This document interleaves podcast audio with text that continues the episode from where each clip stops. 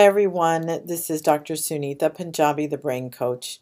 Today I wanted to go over with you a very, very profound, simple strategy on overcoming limiting beliefs. Now, the first thing I wanted to go over with you guys is that um, limiting beliefs, the ones that really stop us, are very often stored below the level of our awareness. So that means that we're not even consciously we don't know that we're thinking these thoughts.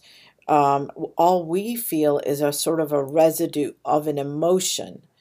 Now, sometimes, especially for men, and that's just a joke, but sometimes we're not even aware of the emotion because it's happening so fast.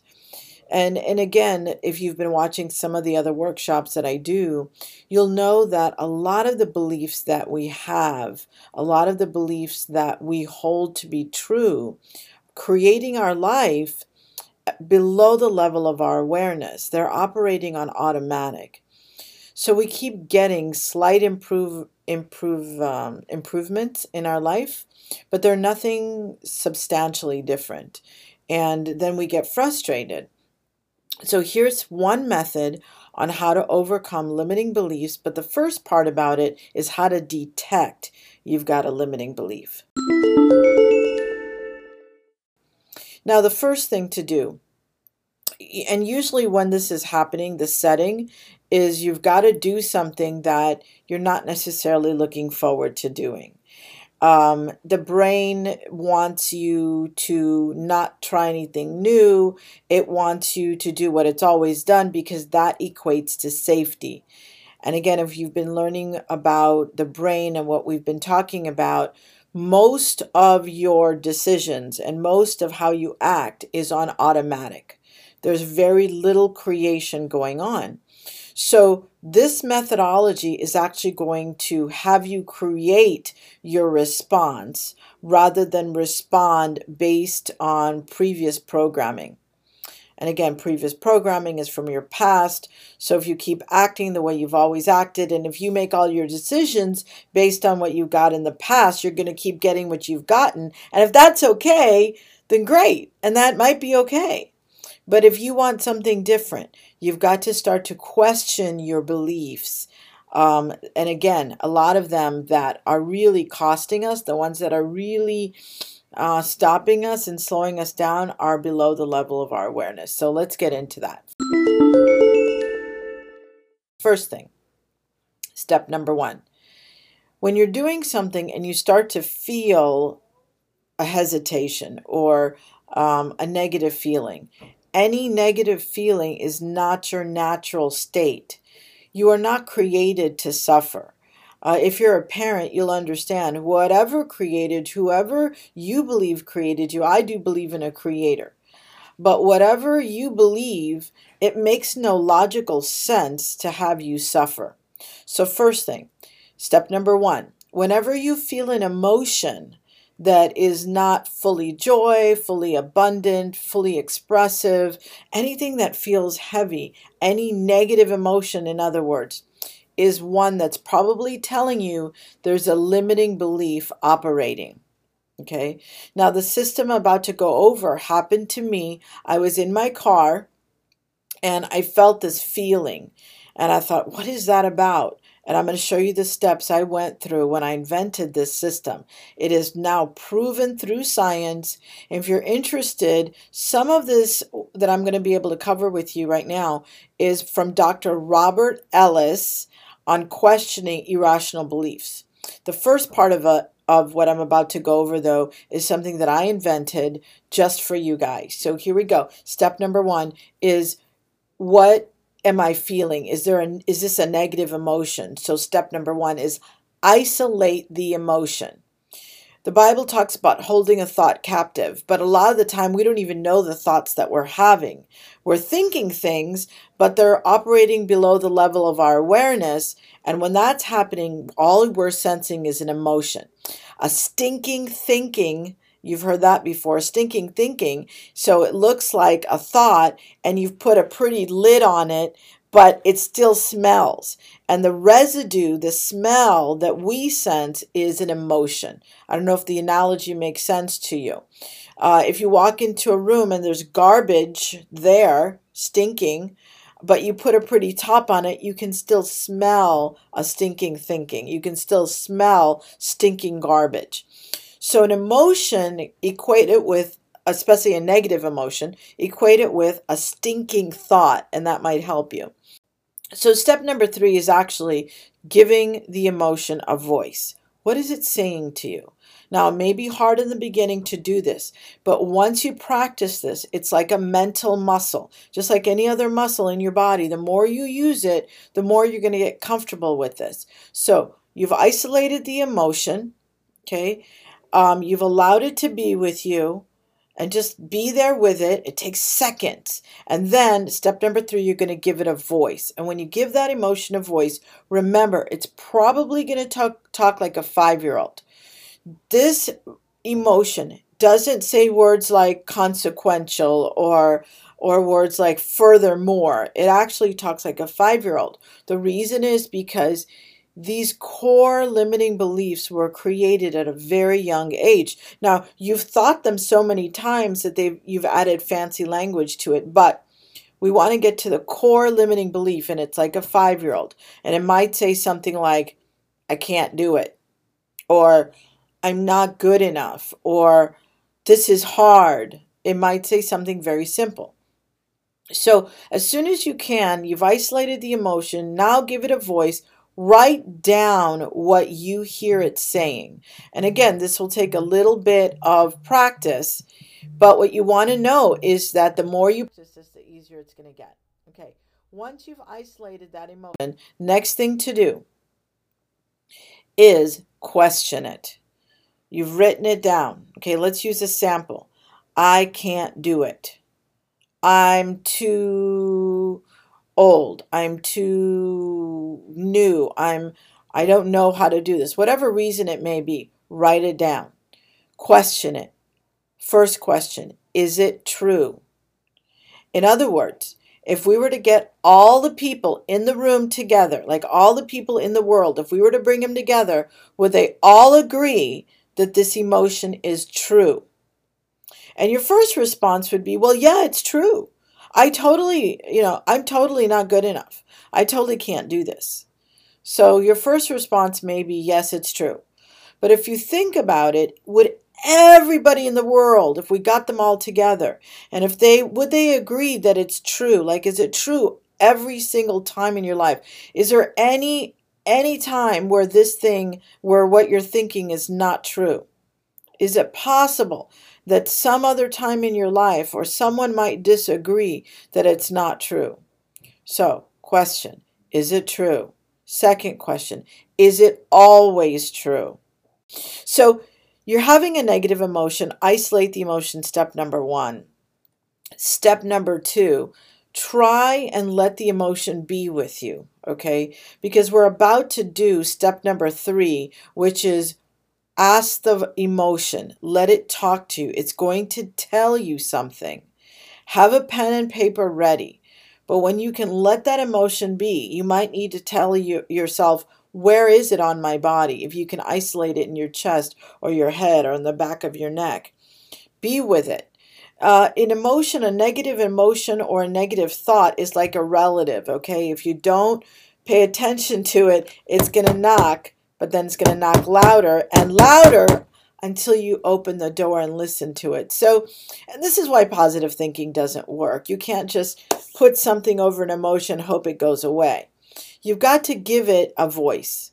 So, this next step is so powerful because not only does it work in the methodology of overcoming limiting beliefs, but it's also going to help you take control of these negative emotions because you're going to actually let them have let them have their time. Let them say something to you without judgment.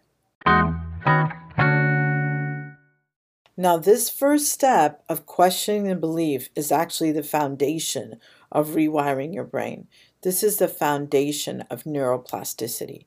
When you ask yourself, is it always true? It literally halts the neuronal impulse, the neuronal thought, if you can imagine a highway in your brain of neurons and it's firing electrically, right? When you question this thought that you're having, and again, we're questioning limiting beliefs that we brought up from an emotion. And why is it originally an emotion if you think about it? Because you thought it so many times. But now we've got the limiting belief in a statement on a piece of paper, hopefully. But now we're going to say, is it always true? Now, when you question it, imagine you're literally halting the impulse of the neuronal pathway. You're literally stopping the thought in its tracks.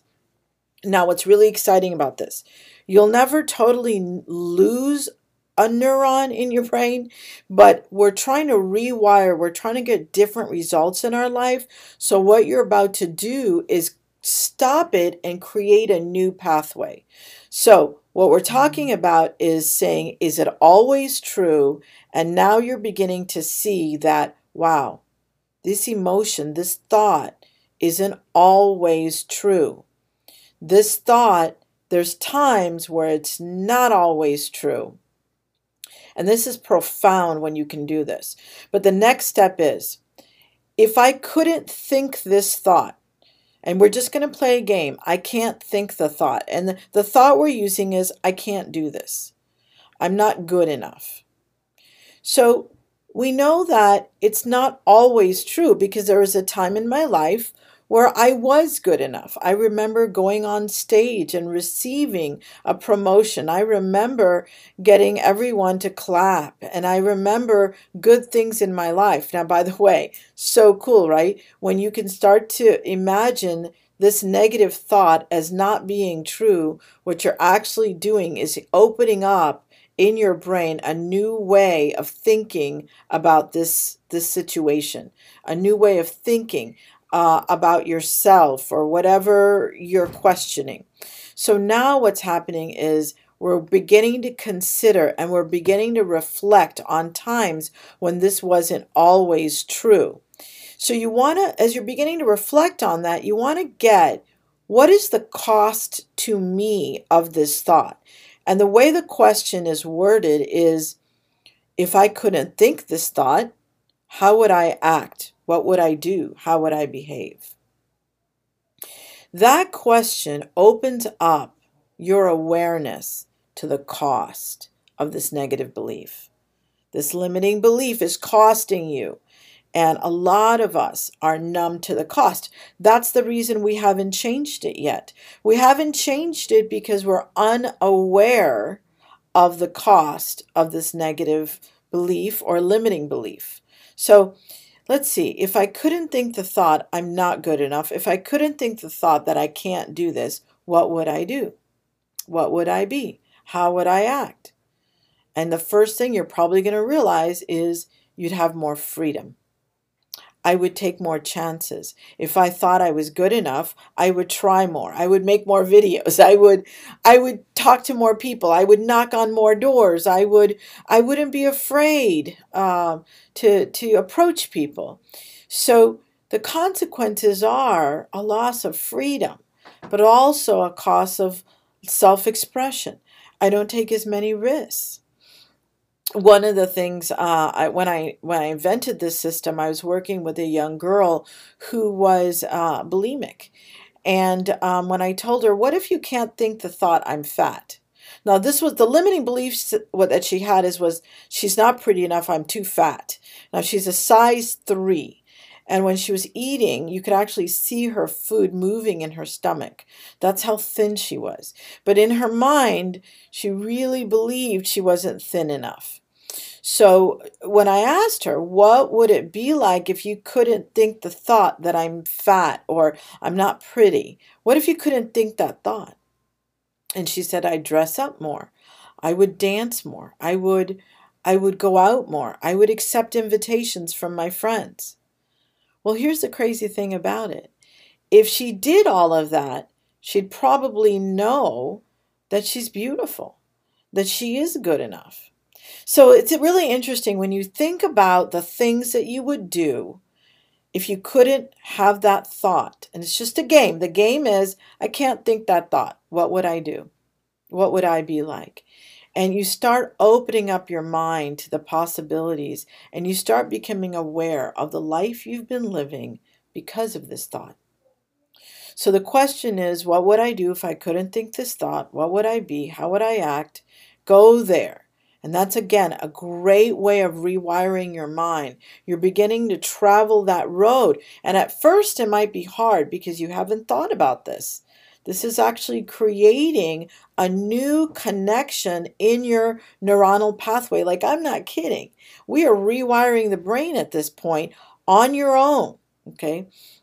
The mechanism I'm going over is going to feel kind of mechanical at first you know, isolating your thought, questioning the thought, and then getting present to the consequence of your thought. And what would you be like if you couldn't think that thought? This is kind of strange, but if you do it, if you do it, and, and sometimes limiting beliefs travel in packs. So that means you deal with one, another one's right behind it. But the really cool thing is, once you start pulling down one of those limiting beliefs, it's like a knot, right? Once you start getting one thread loose, they all start to come apart. So it's amazing the kinds of revelations that you'll have, the awareness that you'll create just by starting to question one belief at a time. One belief at a time. So, right now, what we're doing is what is the cost to me to hold on to this belief? And now, what you want to do is ask yourself if I couldn't have this belief, what would I do? And when you get present to a way of behaving that you may have forgotten about, the next thing to do is so is that belief totally true? In other words, if I reverse the negative belief, and the negative belief that we're using in this example is I can't do it. I'm just not good enough. So if I was to reverse that belief, what would it be? I can do this. I am good enough. Okay? So when you question that belief, is that always true? Are you always good enough? No, there's times in my life where I messed it up. I, I just wasn't ready. Okay, so the first belief was I can't do it. I'm not good enough. Okay, we got aware of the consequences and costs of that belief. The opposite of my negative belief or my limiting belief is I can do it. I am good enough. Now, is that always true? No, that's not always true either. Okay. And you're going to find that if you know that something you believe is always true, like undeniably always true, well, then you're God and we need to have a different conversation. Okay. And you need to come see me in San Antonio, Texas and sit in my formal office. Now, at first, because this is a new thought, it's a new way of looking, you might have a visceral reaction like, no, I can't do this. Your brain's like, uh, uh, uh, uh. That's okay. Okay. Moment to moment, moment to moment, choose. Moment to moment, choose the thoughts that you have. First step, you isolated the, the emotion. You found that there was a thought behind it, behind it. Write it down. Start to take it through the questioning process. When you realize the opposite of that thought, question that as well. Now you're aware of the cost of that limiting belief. Not kidding, 90% of the game is there. Now that you're aware of the cost, you're not numb anymore to the cost of this, this limiting belief you've been holding on to. Rever- consider the opposite of it. That's not always true. Choose. The last step is to choose. I hope this was helpful. You'll probably need to do this moment to moment in the beginning. Uh, and, and it's to, again, it might not seem normal, but I tell you, it's a very powerful system. It's very powerful. This is based on cognitive reality therapy. This is also based on ontology, let, take a look into it, learn more about it, and please don't hesitate to get in contact with me. And if you find something that's totally true, I want to know about it. I'll talk to you soon. Thank you.